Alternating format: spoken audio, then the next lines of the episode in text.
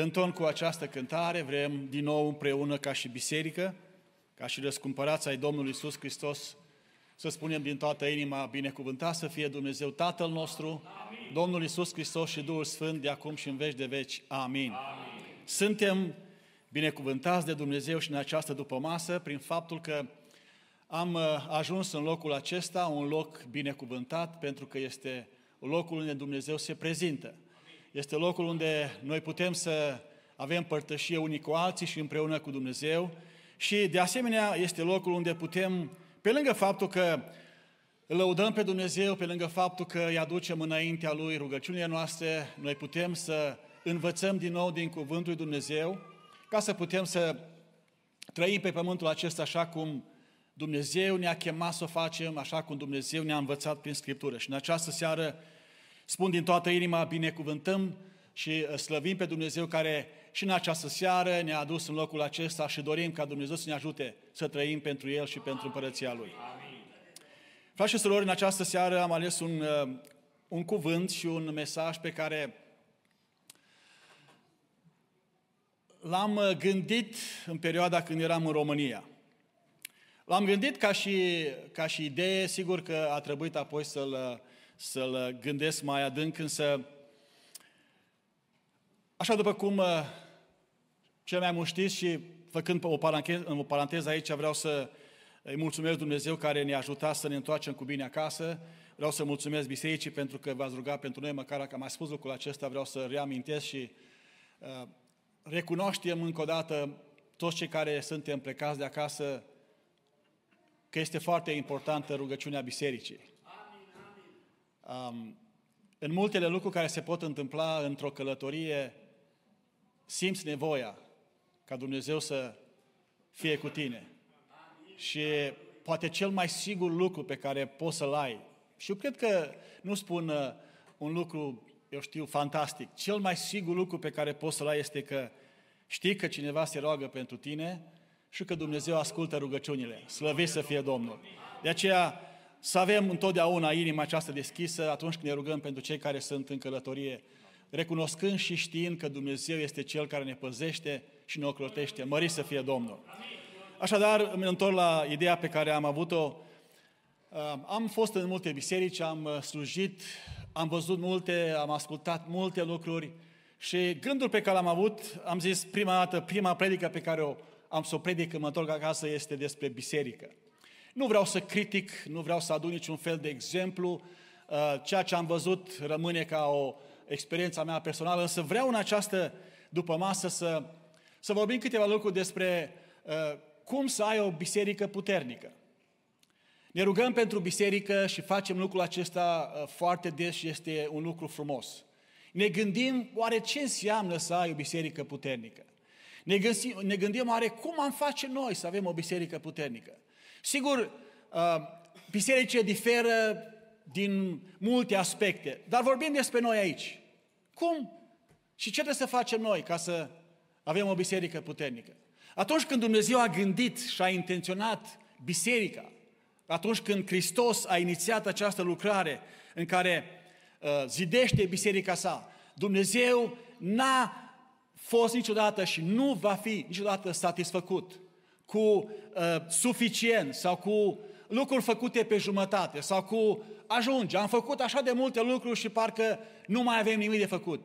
Când vorbim despre biserică, dragii mei, și când vorbim despre planul pe care Dumnezeu îl are pentru noi aici, pentru că despre noi vorbim, Dumnezeu vrea să fim o biserică puternică. Lucrul acesta nu este imposibil. E adevărat că lucrul acesta este un lucru ideal, adică ceva spre care tinzi, înspre care țintești. Dar vreau să vă spun, bazat pe Scriptură, Dumnezeu intenționează ca noi să fim o biserică puternică.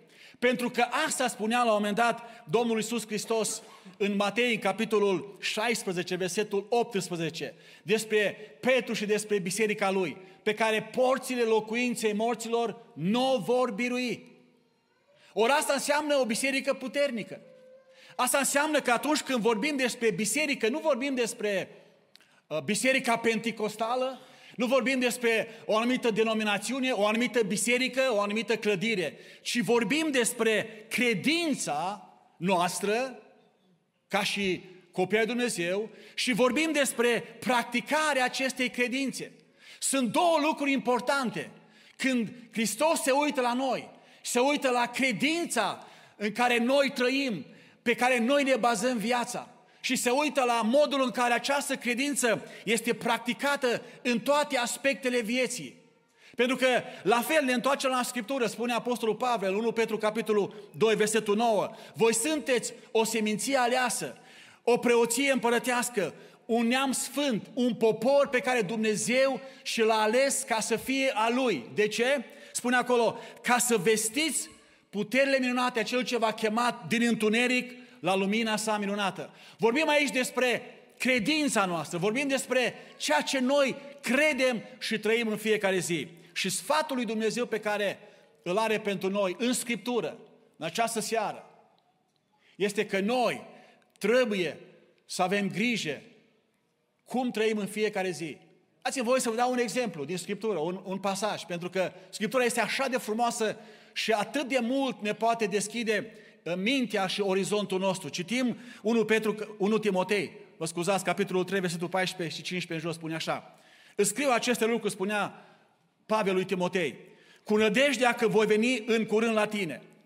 Dar dacă voi zăbăvi, spune acolo, și auziți, să știi cum trebuie să te porți în casa lui Dumnezeu, care este Biserica Dumnezeului celui viu și care rămâne stâlpul și temelia adevărului. Dragii mei, trebuie să știi cum să te porți. Trebuie să știi cum să trăiești. Asta înseamnă că primul lucru pe care trebuie să-l ai este credința. Credința ta. Pe ce îți bazezi credința? Pentru că, din păcate, sunt unii oameni care își bazează credința lor pe anumite reguli făcute de oameni sau făcut, eu știu, de altcineva. Unii își bazează credința lor pe tradiție și pe tradiții omenești. Și dacă mergi în România și auzi câte tradiții au și cât de mult îi robesc sau îi robește aceste tradiții pe oameni, spui, mă, de oamenii ăștia nu înțeleg. Dragii mei, este foarte important să știi, adică pe ce ne bazăm noi credința. Și credința noastră, dragii mei, nu spun lucrurile acestea ca și ceva noutate. Noi deja le știm, doar le amintim.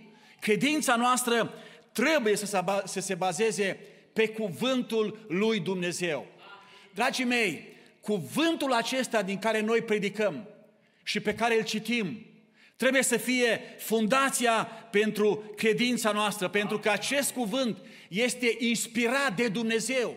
Nu l-au scris oamenii, nu l-a scris niciun fel de societate, l-a inspirat Dumnezeu. Dumnezeu a transmis prin oameni planul și gândul pe care îl are pentru om. El este inspirat de Dumnezeu, este complet, adică nu se mai poate adăuga nimic, nu poți să adaugi nici regulile oamenilor, nici tradițiile oameni, oamenilor, nici ceea ce unii oameni spun, oh, am mai descoperit ceva ce... Nu, este complet. Acest cuvânt rămâne complet pentru totdeauna. Și mai mult decât atât, acest cuvânt are autoritate, pentru că este autoritatea finală a lui Dumnezeu pentru fiecare dintre noi. Și atunci, revin, credința noastră trebuie să fie bazată pe acest cuvânt. Și apoi, credința noastră rămâne bazată pe trăirea în slujire și în putere care vine de la Duhul Sfânt. Duhul Sfânt este este foarte important. Este, dacă vreți, cuvântul și Duhul Sfânt sunt cele două elemente și cele două lucruri care rămân pentru noi valabile și trebuie să le urmărim în fiecare zi. În slujirea noastră și în trăirea noastră. Cuvântul și Duhul Sfânt au o importanță deosebită. De aceea, dragii mei, noi trebuie să înțelegem lucrul acesta și bazat pe aceste lucruri să ne trăim credința noastră și să o aplicăm în fiecare zi. Ne întoarcem la textul acesta și ne uităm la, la primele, dacă vreți, secvențe ale ceea ce înseamnă biserica de început. Am să fac o, o remarcă aici, poate că pentru unii o să fie șocantă la început, dar o să fie puțin mai înțeleasă când o am să explic. Biserica primară, în ceea ce găsim noi acolo, în, în, în, prime, în prima carte și în mod special în primele uh, evenimente din Cartea Faptele Apostolilor, biserica primară nu a fost un model pentru noi. N-a fost un model pentru noi. Pentru că, dragii mei, există această idee a purității spirituale în ceea ce înseamnă biserica primară. Ori noi știm că au fost probleme și în biserica din Corint și au fost probleme în multe, multe aspecte. Dar, dragii voi să vă spun ceva. Asta nu înseamnă că imagine pe care le găsim în cartea aceasta, Faptele Apostolilor, și în mod special vorbim acum despre fapte capitolul 2 și pe care apoi le găsim în anumite intervale de timp puse în această istorie a bisericii de început. Ele ne prezintă lucrurile care pot să ducă la o biserică model. Lucrurile care pot să fie instructive pentru noi și care ne pot ajuta ca să devenim ceea ce Dumnezeu ne vrea ca și biserică. Și găsim că atunci când uh, Petru a predicat prima lui predică în fața unei mulțimi, era ziua cinzecimii, erau adunați oameni de pretutindeni. Biserica a început cu 120 de oameni, da? Așa găsim în Sfânta Scriptură, acolo erau adunați 120 de persoane când s-a pogorât Duhul Sfânt peste ei. Și în dimineața aceea Petru a predicat o predică foarte simplă. Nu foarte teologică. Teologia pe care noi o predicăm a venit mai târziu.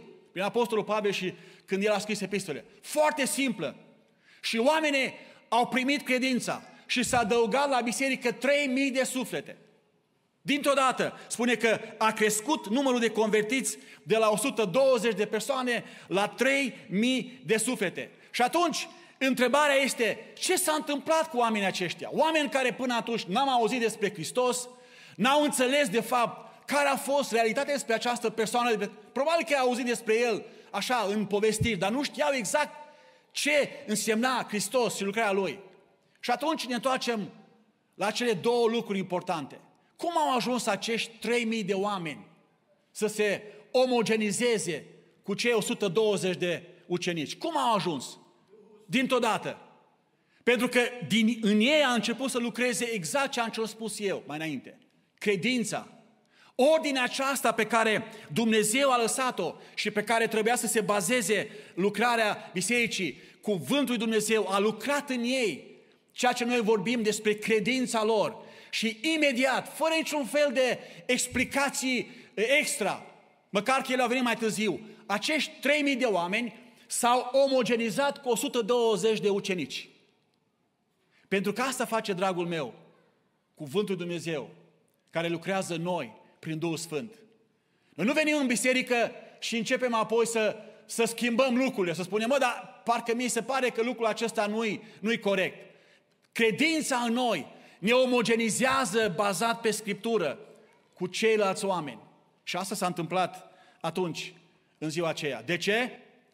Pentru că acesta era planul lui Dumnezeu. Și când noi facem lucrul acesta, Dumnezeu dă mari binecuvântări. Uitați-vă în, în Cartea Faptele Apostol, citiți, vă rog, și vedeți cum Dumnezeu a binecuvântat aceste, aș spune eu, această biserică de început, dar acele biserici care s-au format în locurile acelea unde au ajuns ucenicii. Și dintr-o dată aveau putere în predicarea Evangheliei. Și dintr-o dată oamenii aceștia cântau cântări care îl slăvea pe Dumnezeu și erau cântări puternice, cântări care îi întărea. Dintr-o dată oamenii aceștia aveau o mărturisire puternică înaintea oamenilor. Aveau un, un, o trăire care a dovedit că ei s-au schimbat, că viața lor s-a schimbat. Și toate aceste lucruri s-au întâmplat pentru că cele două lucruri despre care spuneam sunt foarte importante. Credința și trăirea acestei credințe. Și acum ne întoarcem la, la uh, ideea pe care, pe care am avut-o. Cum să ai o biserică puternică? Ne întrebăm de multe ori, ce să facem? Sigur că nu toată lumea e în comitet. Suntem puțini în comitet. Acolo dezbatem tot felul de de probleme. Cum să administrăm biserica? Cum să facem cu tare și cu tare? Cum să avem o viziune vis-a-vis de, de finanțe și de multe alte lucruri? Pentru noi care avem mai multe sarcini este problema aceasta mai complicată. Dar dumneavoastră vă întrebați, cum aș putea să avem, să am eu o biserică puternică? Cum aș putea eu să fiu parte într-o biserică puternică? Sau poate nu vreți. Mă gândesc că toată lumea vrea. Dacă nu vreți, atunci aș vrea să vă invit să plecați în altă parte. Să vizitați, poate, eu știu, alte biserici. Mergeți în România să vedeți cum sunt bisericile acolo. Și atunci cu siguranță veți avea întrebarea aceasta. Cum să fac să am o biserică puternică? Dar cred că toți suntem bazat pe același gând, pentru că, repet, Dumnezeu ne-a chemat ca și biserică să fim o biserică puternică în ceea ce înseamnă credința noastră și în ceea ce înseamnă trăirea noastră, aplicarea acestei credințe în viața de zi cu zi. Vreau să mă întorc la acest pasaj, să citesc doar două, ă, trei versete. Ă, câteva versete din fapte, 4, fapte 2, spune așa, versetul 42 în jos. Și am să folosesc din acest, acest pasaj câteva lucruri care ne, ne pot ajuta să avem o biserică puternică. Dragul meu, eu și dumneata le fac parte din biserica aceasta.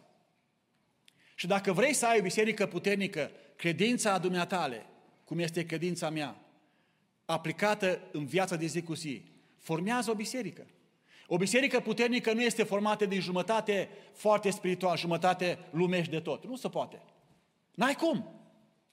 O biserică puternică nu este unii care se silesc foarte mult și ceilalți care, uh, eu știu, fac altceva. Nu se poate. O biserică puternică trebuie să fim toți. O biserică puternică ne cheamă Dumnezeu pe toți să ne silim ca să fim parte în acea biserică. Pentru că altfel vă vedea ce se poate întâmpla. Dar mă întorc la acest pasaj, fapte 2, 42 în jos. Ei stăruiau în învățătura apostolilor, în legătura frățească, în frângerea pâinii și în rugăciuni. Fiecare era plin de frică și prin apostoli se făcea multe minuni și semne. Toți cei ce credeau erau împreună la un loc și aveau toate de obște.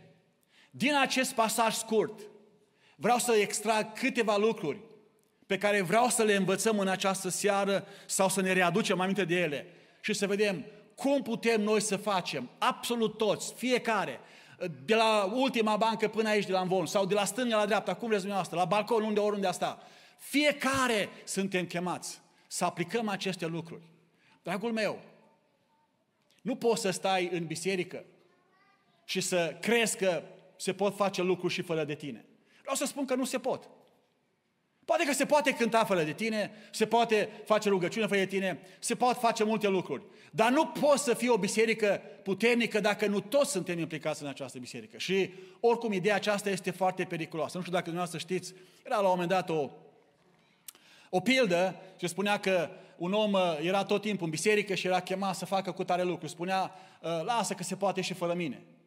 Și apoi zicea, uite frate, avem de făcut cu tare lucru, lasă că se poate și fără mine. Și apoi la un moment dat, el a avut un vis noaptea. Se făcea că este răpirea. Și el a fost răpit. Și întreba, Doamne, dar de ce nu pot să fiu și eu răpit? Și răspunsul a fost, lasă că se poate și fără tine. Așa, nu se poate fără dumneatale și fără tine. Nu se poate. Vreau să înțelegem că toți trebuie să fim implicați în ceea ce înseamnă spiritualitatea bisericii și creșterea și maturitatea bisericii. Toți. Sigur că avem nivele diferite de înțelegere și de maturitate, pentru că nu suntem la fel. Dar fiecare trebuie să fim implicați în ceea ce înseamnă creșterea spirituală a bisericii. Toți de aici trebuie să avem gândul acesta. Să avem o biserică puternică. Și dacă vreți lucrul acesta, să spunem amin din toată, din toată inima. A spus toți?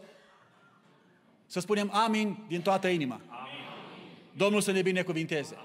Primul lucru pe care îl găsim în acest pasaj, care ne face să fim o biserică puternică, este noi trebuie să fim puternici în acceptarea cuvântului lui Dumnezeu.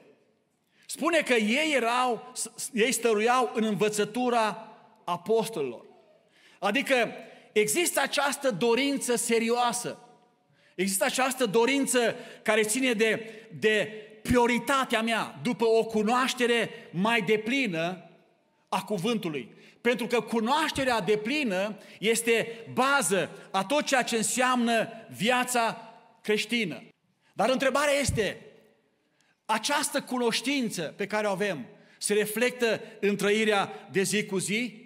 Oamenii aceia din prima parte a bisericii primare, din capitolul 2 din fapte, n-aveau nici Evangheliile, n-aveau nici cărți după care să citească, n-aveau documente scrise, n-aveau explicații foarte multe. Li s-a spus o predică, au primit-o cu sinceritate și au trăit această credință la maxim. La maxim. Pentru că lucrurile pe care le găsim și care ne le pune Dumnezeu înaintea noastră, nu întotdeauna trebuie să fie super, super, super complicate și super, super, super teologice. Lucruri simple. De ce ai nevoie? Oamenii au întrebat atunci pe Petru, ce să facem? Ce să facem? Noi nu întrebăm, frate, dar stai un pic, că uite ce spune acolo, mie nu mi se pare că e corect. Și începem noi să despicăm Evanghelia în o mie și o mie și o mie de păreri. Măcar că întrebarea pe care trebuie să o avem este aceasta. Doamne, cu tot ceea ce mi s-a spus, ce să fac? Noi mergem acasă și eu știu dacă cumva a greșit și în loc de Moise a spus Avram, fratele, au greșit. Nu spun că lucrul acesta nu ar trebui să faceți. Eu apreciez întotdeauna, fac o paranteză, pe cei care vin și spun, frate, ai greșit. Întotdeauna am apreciat. Pentru că, vreau să vă spun sincer, este modul în care eu am crescut ca și slujitor. Taică meu era cel mai aspru critic al meu. La orice lucru pe care îl spuneam și nu îi se părea că e bun, venea și îmi spunea. Lucrul acesta nu este neapărat negativ, dar este negativ atunci când doar atât rămânem cu o predică de 45 de minute. Doar atât rămânem cu ceea ce citim în fiecare zi din Biblie. Pentru că, dragii mei, cât de mult influențează acest cuvânt. Nu vorbim despre ei stăruia în învățătura apostolilor, în sensul că doar ascultau și învățau și învățau și învățau. Ei tot ceea ce ascultau, simplu, nu complicat. Foarte uh, de mediu, dacă vreți, ca și teologie. Dar trăiau în fiecare zi lucrul acela. Asta înseamnă să fie o biserică puternică. Frați și surori, mulțumim lui Dumnezeu că în biserica aceasta se predică o Evanghelie bună. Mulțumim lui Dumnezeu. Mulțumim dumneavoastră lui Dumnezeu. Dar această Evanghelie trebuie să se reflecte în viața noastră de fiecare zi. Trebuie să fim puternici în ascultarea cuvântului, în trăirea cuvântului. Nu doar ascultători, urtuci. De aia am pus aici puternici în. Dacă vrei să fii puternic în ceva, atunci trebuie să fii puternic în ceea ce te face ceva. Dacă vrei să fii inginer, trebuie să fii foarte dotat, puternic în cunoștințe de a fi un inginer. Așa e și cu pocăința. Pocăința nu este așa o plimbare prin parc, spunea cineva. Pocăința este o căutare, o, o dacă vreți, o silire, a dori să împlinești ceva la maxim. Pentru că asta ne cheamă Dumnezeu să fim. Noi ne-am obișnuit, e de adevăr, ne-am obișnuit. Vorbești cu frații, frate, dar cum ești? Da. Și auzi și, și sunt informații care spun, bă, dar cum se poate așa ceva? După 10, 20, 30 de ani de pocăință, tu nici măcar n-ai ajuns la un nivel, eu știu, în care să, cum spunea Apostolul Pavel, eu trebuia să vă învăț lucruri mai adânci și voi trebuie să vă învăț cu lapte, să vă dau lucruri de, de început. Notați! Vrei să ai o biserică puternică? Eu și dumneatale trebuie să fim puternici în ascultarea cuvântului.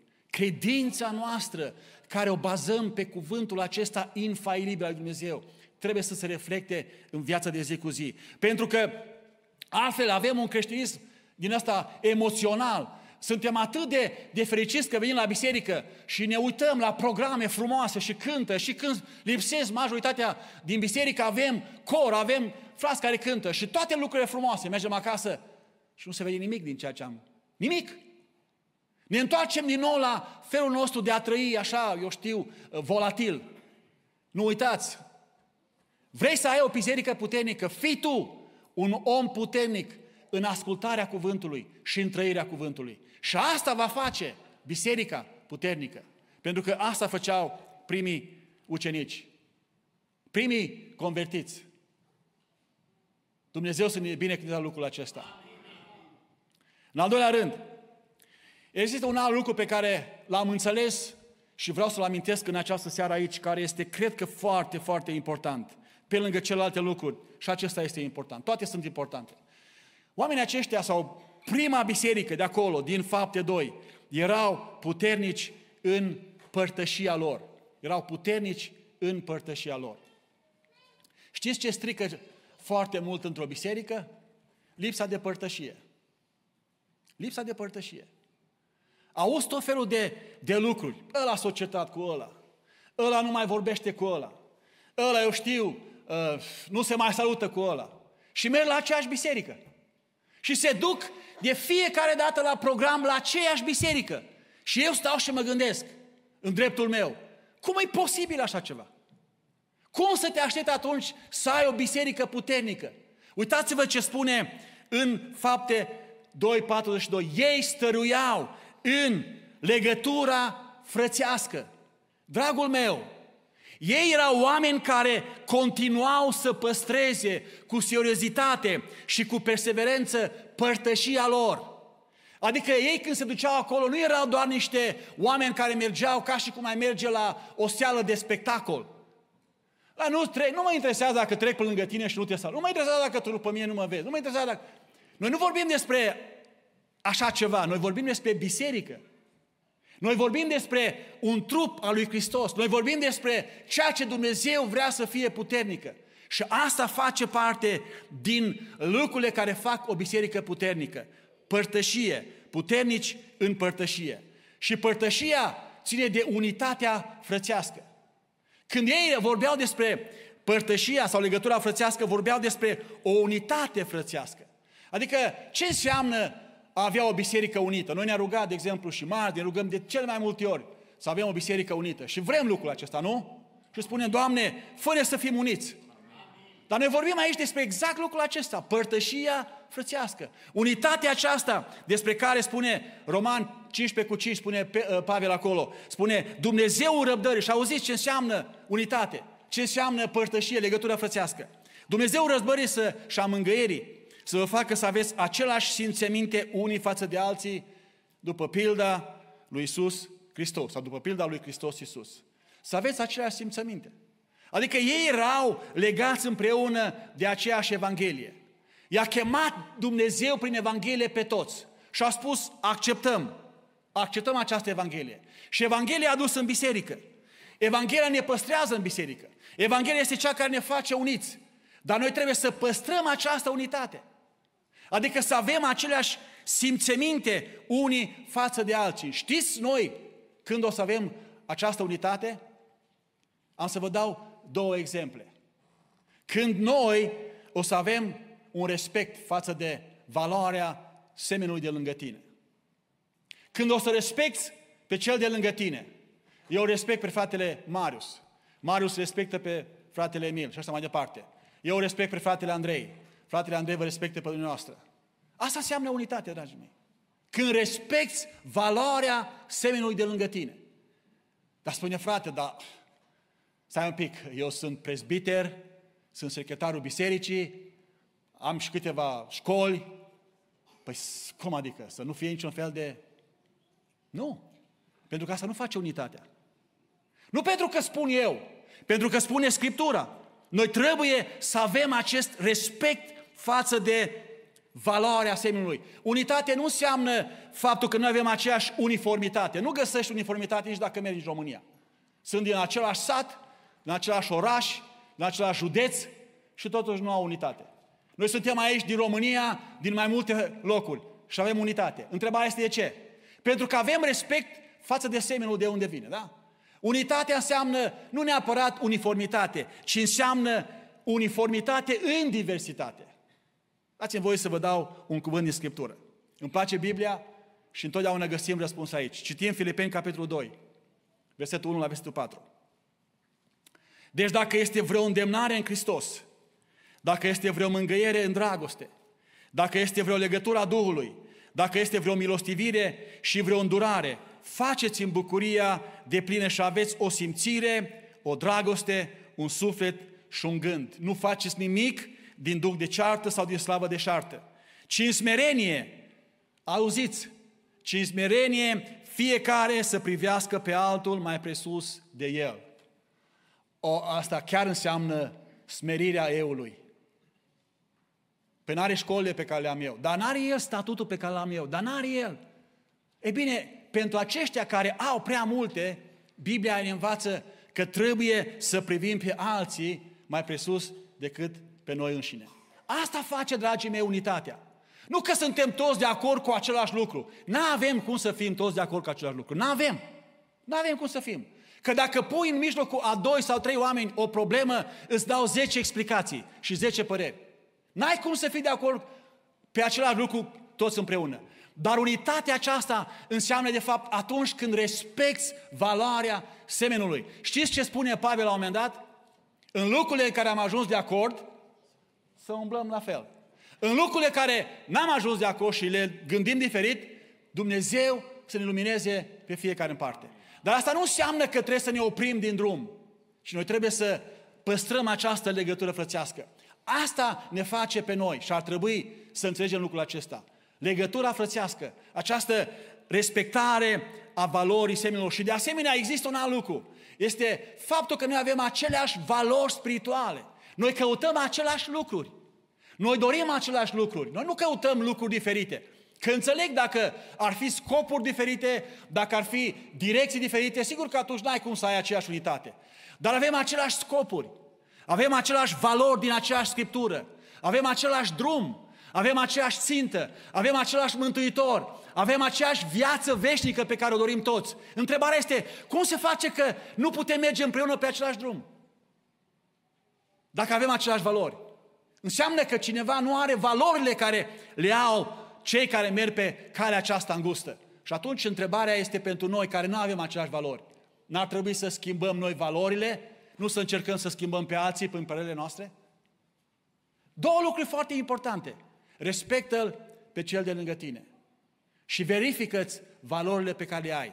Pentru că aceste două lucruri fac legătura frățească să fie aplicabilă. Puternici în părtășie înseamnă să mergem înainte pe același drum, bazați pe aceleași valori, respectându-ne unii pe alții. Pentru că până la urmă Dumnezeu ne-a mântuit pe fiecare cu același preț.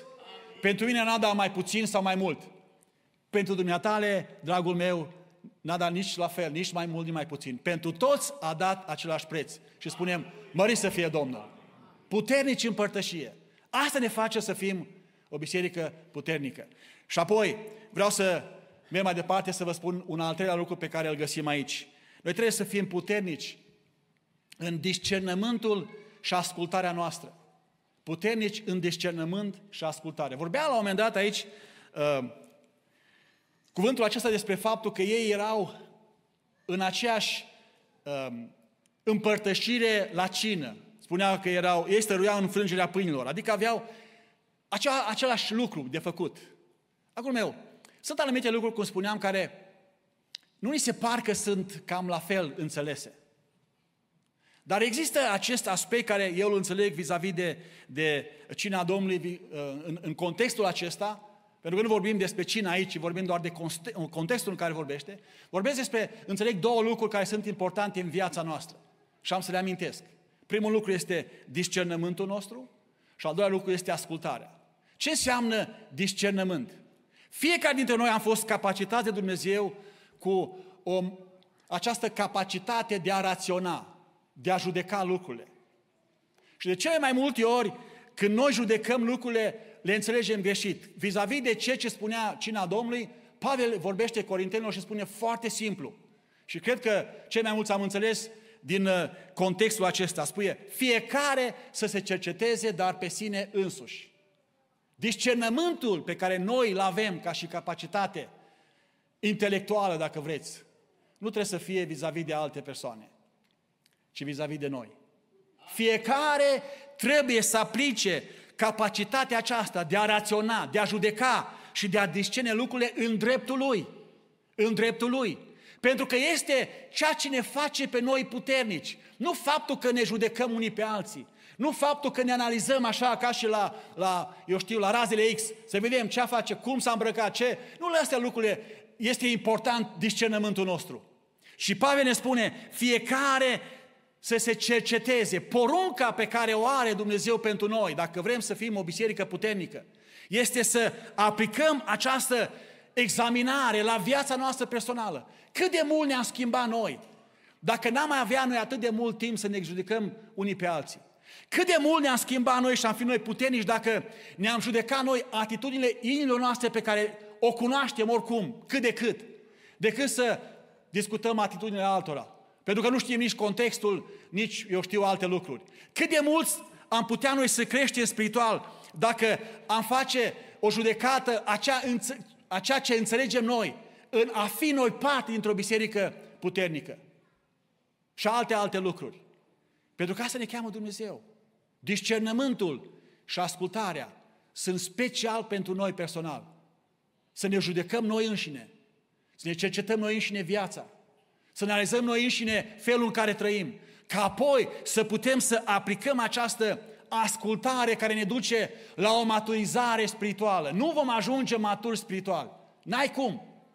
Dacă nu te judești tu, dacă nu te cercetezi tu personal și dacă nu vrei să crești spiritual, n-ai cum să ajungi. Și scopul pe care îl avem în această seară este exact acesta. Să fim puternici. Ori ca să fim puternici, trebuie să fim maturi spiritual. Și ca să fim maturi spiritual, atunci noi trebuie să ne judecăm pe noi înșine și să aplicăm în viața noastră Cuvântul Dumnezeu. Vrem lucrul acesta? Dragii mei, este, este îndemnul pe care Dumnezeu îl are pentru noi. Îmi place așa de mult versetul 27 pe care l-a citit fratele, 47 ă, care l-a citit fratele Andrei. Spune, ei lăudau pe Dumnezeu, adică îl glorificau pe Dumnezeu și erau plăcuți înaintea întregului norod. Întrebarea mea este, cum îl lăudau pe Dumnezeu? Că nu aveau cântări de cor, nu aveau laudă și închinare, nu aveau orchestră, nu aveau grupuri de toate felurile cum suntem noi binecuvântați. Cum îl lăudau pe Dumnezeu? Nu înțeleg. Cum îl glorificau pe Dumnezeu? Știți cum îl glorificau pe Dumnezeu? Că ei creșteau într-o stare de maturitate spirituală. De fapt, era scopul pe care Dumnezeu îl avea pentru ei. Îl lăudau pe Dumnezeu, îl glorificau pe Dumnezeu și oamenii care se uitau la el vedeau lucrul acesta. Erau plăcuți înaintea întregului norod și Domnul adăuga în fiecare zi la numărul lor pe cei ce erau mântuiți. Măriți să fie Domnul! Asta înseamnă, dragul meu, să fii puternic, să ai un discernământ vis-a-vis de tine personal, să te autocercetezi și să trăiești bazat pe ceea ce înțelegi de Scriptură. Și în felul acesta îl glorifici pe Dumnezeu. Oamenii se uită și oamenii prin faptul că înțeleg anumite lucruri, practic îl primesc pe Hristos în viața lor. Mări să fie Domnul. Vrem să fim o biserică puternică? Dragii mei, haideți să schimbăm direcția lupelor noastre. Să schimbăm direcția uh, ochelarilor noștri, că noi avem ochelari de genul acesta. Eu mă uit la noastră prin ochelari și vă văd foarte bine. Dacă iau jos, cum zicea fratele Ozan, vă văd dacă prin ceață. E bine, ar trebui să întoarcem ochelarii invers. Că vorbim aici despre Cuvântul Dumnezeu. Să ne uităm adânc la noi înșine. Să ne verificăm noi înșine. Și să lăsăm noi ca cuvântul acesta să ne modeleze inima. Ca să fim maturi spiritual. Și în felul acesta îl glorificăm pe Dumnezeu. Mai mult decât cântările pe care le cântăm, care sunt deosebite, Domnul să binecuvânteze pe toți cei care slujesc prin cântare. Mai mult decât toate programele, mai mult decât orice altceva, activitățile, contează viața noastră de zi cu zi. Glorificarea lui Dumnezeu prin viața noastră este cel mai frumos lucru pe care putem să-l facem. Indiferent dacă oamenii ne văd sau nu. Dar poate că la un moment dat ne vor vedea. Dar îl glorificăm pe Dumnezeu în fiecare zi, în fiecare secundă. Și spun la aceasta Dumnezeu să ne binecuvinteze. Există un alt lucru pe care vreau să-l amintesc, um, și anume, dacă vrei să ai o biserică puternică, trebuie să fii oameni puternici în rugăciune. Este foarte important să amintesc rugăciunea aici. Este foarte importantă rugăciunea. Există uh, patru forțe spirituale care marchează viața noastră spirituală și viața bisericii. Patru forțe. Am să le amintesc în, în foarte scurt timp și să dau un uh, verset, adică să confirm lucrul acesta din Biblie. Este, prima forță spirituală este puterea cuvântului. Citim în 2, uh, capitolul 2, fapte 37. Ei au rămas străpunși în inimă. Există această putere a cuvântului. Oamenii sau cei care sunt chemați predică Evanghelia, Dumnezeu însoțește Evanghelia cu puterea Duhului Sfânt și oamenii sunt străpuși în inimă. Este puterea cuvântului. Noi vedem lucrul acesta. Am văzut în România și vedem aici oameni care aud Evanghelia și sunt străpuși în inimile lor și se întorc la Dumnezeu. Pentru că este, este o forță cuvântul Dumnezeu. Este puterea lui Dumnezeu pentru mântuirea fiecăruia care crede, spune Apostolul Pavel. Este un al doilea lucru, a doua forță. Este puterea mărturiei. Dumnezeu ne-a chemat să fim un, o, o lumină, să fim martori în lumea aceasta. Pentru că, repet ceea ce spuneam înainte, erau plăcuți înaintea întregului norod. Este puterea mărturiei. Și noi trebuie să avem această putere. Există puterea numele lui Isus Hristos. Ori de câte ori rostim numele Domnului Isus Hristos, în acest nume este putere. Amin? Auziți ce spune 2.36, fapte. Să știe bine, dar toată casa lui Israel, că Dumnezeu a făcut Domn și Hristos pe acest Iisus pe care voi l-ați răstinit. Este putere în numele lui Iisus Hristos. Dar există a patra forță, și anume puterea rugăciunii. Dragii mei, dacă vrem să fim o biserică puternică, trebuie să fim puternici în rugăciune. Dumnezeu ne-a dat această, această mare oportunitate. Unii o numesc cheie de la împărăție, alții o numesc o cale de a avea conversație cu Dumnezeu directă. Nu are importanță cum o numim. Dar este cel mai important lucru pentru noi să înțelegem că în ceea ce înseamnă rugăciunea, acasă, în viața de zi cu zi, în fiecare minut, în fiecare secundă, noi trebuie să experimentăm această putere a rugăciunii. Știți ce vreau să amintesc în scurt, măcar că știm așa de multe lucruri despre, despre rugăciune? Vreau să înțelegem că ceea ce înseamnă rugăciunea, dacă vrem să obținem lucruri mărețe, noi trebuie să gândim măreți. Dacă vrem să obținem lucruri mărețe în viața noastră spirituală, noi trebuie să învățăm să ne rugăm pentru lucruri mărețe. Dacă ne jucăm doar cu chestii mărunte, Doamne, fă cu tare, Doamne, ajută-mă, Doamne, dă-mi asta, și rămânem doar la lucrurile acestea, pentru că așa se întâmplă. Dar Dumnezeu ne cheamă, și notați lucrul acesta, Dumnezeu ne cheamă să fim puternici în rugăciune. Asta înseamnă că dacă pui un om matur lângă un, un copil de 14-15 ani, care poate să fie nepot, și pui pe amândoi să ridice o greutate de 150 de kilograme, cine o va ridica? Copilul care nu are putere? El se va duce, se va strădui și spune, nu pot. Dar sigur că un om matur ridică o greutate mai, mai mare. Asta vrea Dumnezeu cu rugăciunea. Vrea să gândim măreți. Vrea să ne gândim la lucruri mai mult decât noi ne obișnuim. De ce să nu ne rugăm lui Dumnezeu, de exemplu, ca Dumnezeu să vindece bolnavii care vin aici? Spune, frate, dar știi, poate că nu are importanță. Noi nu ne rugăm la un munte care nu poate să facă nimic. Noi ne rugăm la un Dumnezeu care este mare și puternic. Dumnezeu vrea ca noi să fim puternici în rugăciune. Dragii mei, rugați-vă pentru lucruri mărețe. Rugați-vă pentru lucruri care ne pot ajuta și să ne ajute ca să creștem spiritual. Asta ne vrea Dumnezeu. O biserică de toată ziua se roagă ca să crească finanțele. Pentru că oricum vin oamenii și dau bani. Sau se roagă altceva, să schimbe, eu știu ce, în biserică. Noi avem de luptat împotriva duhurilor. Și ca să biruiești, trebuie să fii puternic în rugăciune. De aceea noi de multe ori dăm chex, cum zice englez, dăm cu capul în bară. Pentru că nu ne obișnuim să cerem lucruri mărețe. Și nu avem cum să creștem spiritual. Biserica este chemată să învețe să se roage pentru lucruri mărețe, ca să poată să îndeplinească în viața lor lucruri mărețe. Și zilea aceasta Dumnezeu să ne înțelepțească. Haideți să facem experimentul acesta. Lucruri mărețe. Rugați-vă pentru ceea ce de multe ori aveți în minte. Și spune, mă, nu știu dacă să mă rog sau nu. Poate că, știi, avem noi așa o reținere. Dumnezeu vrea să ne rugăm pentru lucruri mărețe. Asta vrea Dumnezeu, să fim puternici în rugăciune. Pune-L pe Dumnezeu la încercare și vei vedea că Dumnezeu nostru este măreț. Este mai măreț decât orice lucru pe care noi ne închipuim să-l avem în ceea ce înseamnă viața spirituală. Nu ne gândim la să câștigăm la loterie, că ăsta nu e lucru măreț. Ăsta e lucru josnic. Ăsta nu e lucru măreț. Ne gândim la lucruri mărețe în ceea ce înseamnă viața spirituală. Dumnezeu să ne capaciteze credința noastră la gândi măreți, pentru ca să fim oameni măreți și să fim o biserică puternică. Doamne ajută la lucrul acesta. Vreau să închei, deși Andrei mi-a dat timp cât vreau eu, dar totuși vreau să închei pentru că nu vreau să fiu foarte lung. Doar un singur lucru pe care vreau să-l amintesc.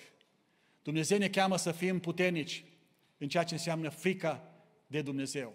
Puternici în frica lui Dumnezeu. Fiecare era plin de frică, spune versetul 43. Și nu, nu vorbim aici de frica că dacă facem ceva, ne trăznește Dumnezeu sau știu ce ne face. Nu despre frica aceasta este vorba. Știți despre ce este vorba? Noi spunem că îl iubim pe Dumnezeu. E adevărat? Amin. Îl iubim pe Dumnezeu? Amin. Bine, atunci când iubești pe cineva, îți permiți să faci orice lucru vis-a-vis de acea persoană? Dacă eu îmi iubesc soția și mi-o iubesc, și probabil dumneavoastră la fel puteți spune despre soț și soție, e normal să faci ceva care să, să o jignească? Este normal să faci ceva care, eu știu, să, uh, să o aducă să plângă sau să spui ceva care să o jignească, să gândești ceva, să faci ceva, să întreprinzi ceva. E normal să faci lucrul acesta? Mi-aduc aminte uh, vis-a-vis de relația cu părinții. Uh, mama a fost uh, o femeie deosebită, ca și taică de altfel, dar sub alt aspect. Și când eu am plecat la liceu, sigur, ca orice tânăr am început să am și eu rateurile mele și mă gândeam întotdeauna să nu cumva să audă mama, să nu cumva să știe mama. Orice lucru făceam, mă gândeam să nu cumva să știe mama. Până la urmă tot a auzit de anumite lucruri, nu de toate. Și atât, atât de mult așa mă, mă, mă rușinam eu, fără ca să spun ea multe lucruri. Pentru că, dragul meu, atunci când iubești pe cineva, nu ai o frică de aceasta că, o, mă bate mama sau tata, ci respectul pe care îl ai pentru acea persoană te face să ai grijă ce spui, să ai grijă ce faci, să ai grijă ce gândești și să ai multe, multe lucruri care ține de grija aceasta. Ori vorbim despre Dumnezeu, frica de Dumnezeu are exact aceleași valențe. Noi spunem că iubim pe Dumnezeu. Întrebarea mea este, cât de mult te deranjează atunci când nu te supui lui Dumnezeu în anumite aspecte? Dacă spui că iubești pe Dumnezeu, cât de mult suntem noi îngrijorați dacă aducem prin comportamentul nostru rușine bisericii și lui Dumnezeu? Dacă spunem că iubim pe Dumnezeu, atunci cât de mult ne deranjează faptul că în viața aceasta avem un exemplu rău. Dovedim că nu suntem ceea ce spunem că suntem. Dacă îl iubim pe Dumnezeu, atunci întrebarea este cât de mult ne deranjează pentru lucrurile care le facem, vorbele care le spunem, gândurile pe care le avem și care nu sunt după voia Dumnezeu. Că dacă facem lucrul acesta și nu ne deranjează, nu mai avem niciun fel de, de regret, înseamnă că nu avem frică de Dumnezeu și nu avem cum să fim o biserică puternică. De aceea trebuie să păstrăm limitele noastre în ceea ce înseamnă biserica și slujirea noastră și trăirea noastră. Nu vă supărați dacă ni se spune de la învon anumite lucruri. Nu vă supărați dacă, poate, eu știu, fratele Andrei vă întreabă, frate, de ce nu? De ce faci aia sau de ce? Nu vă supărați, pentru că încercăm să ne aducem din nou la ceea ce înseamnă puternici în frica de Dumnezeu, ca să putem să fim o biserică puternică. Eu pentru asta mă rog. Și vreau să vă spun că, fără să, să, vă, să vă mândriți cu lucrul acesta, când eram în România și am mai spus lucrul acesta, printre lucrurile care mi-au dus lipsă a fost biserica de aici. Și când te obișnuiești cu, cu lucruri frumoase, cu lucruri binecuvântate, cu, eu știu, alte lucruri, parcă atunci când nu le mai ai, duci lipsă. Și așa se întâmplă. Suntem o biserică frumoasă. Dumnezeu ne cheamă să fim o biserică puternică. Și pentru aceasta este nevoie ca să fim puternici în ceea ce înseamnă frica de Dumnezeu. Vreau să închei. Și mai mult decât am putut să spun în această predică, aș vrea să mergem acasă, după ce plecăm de aici, nu acum, să luăm Biblia, să ne punem pe genunchi și să spunem, Doamne, vreau să fiu parte dintr-o biserică puternică. Vreau biserica unde mă duc eu să fie puternică și dacă eu, ca și persoană, sunt parte din cei care nu ajut la această la împlinirea acestei, acestei dorințe a tale, vreau să mă ajut să schimb. Și va fi benefic pentru tine ca și persoană. Și va fi benefic pentru noi toți. Dumnezeu pe toți ne iubește. Dumnezeu ne vrea pe toți să fim oameni care să slujim pe El. Mă rog din toată inima Dumnezeu să ne ajute să fim o biserică puternică. Vremurile care trăim acum, noi nu ne pregătim pentru vremuri mai bune să fim o biserică puternică. Ne pregătim pentru vremuri mai tulburi, mai grele și poate pentru prigoane. Dacă acum suntem o biserică slabă, întrebarea mea este cum vom rezista noi furtunii? Cum vor rezista noi anumitor probleme care vor veni? Dumnezeu să ne ajute să fim oameni puternici pentru El și pentru Părăția Lui. Amin.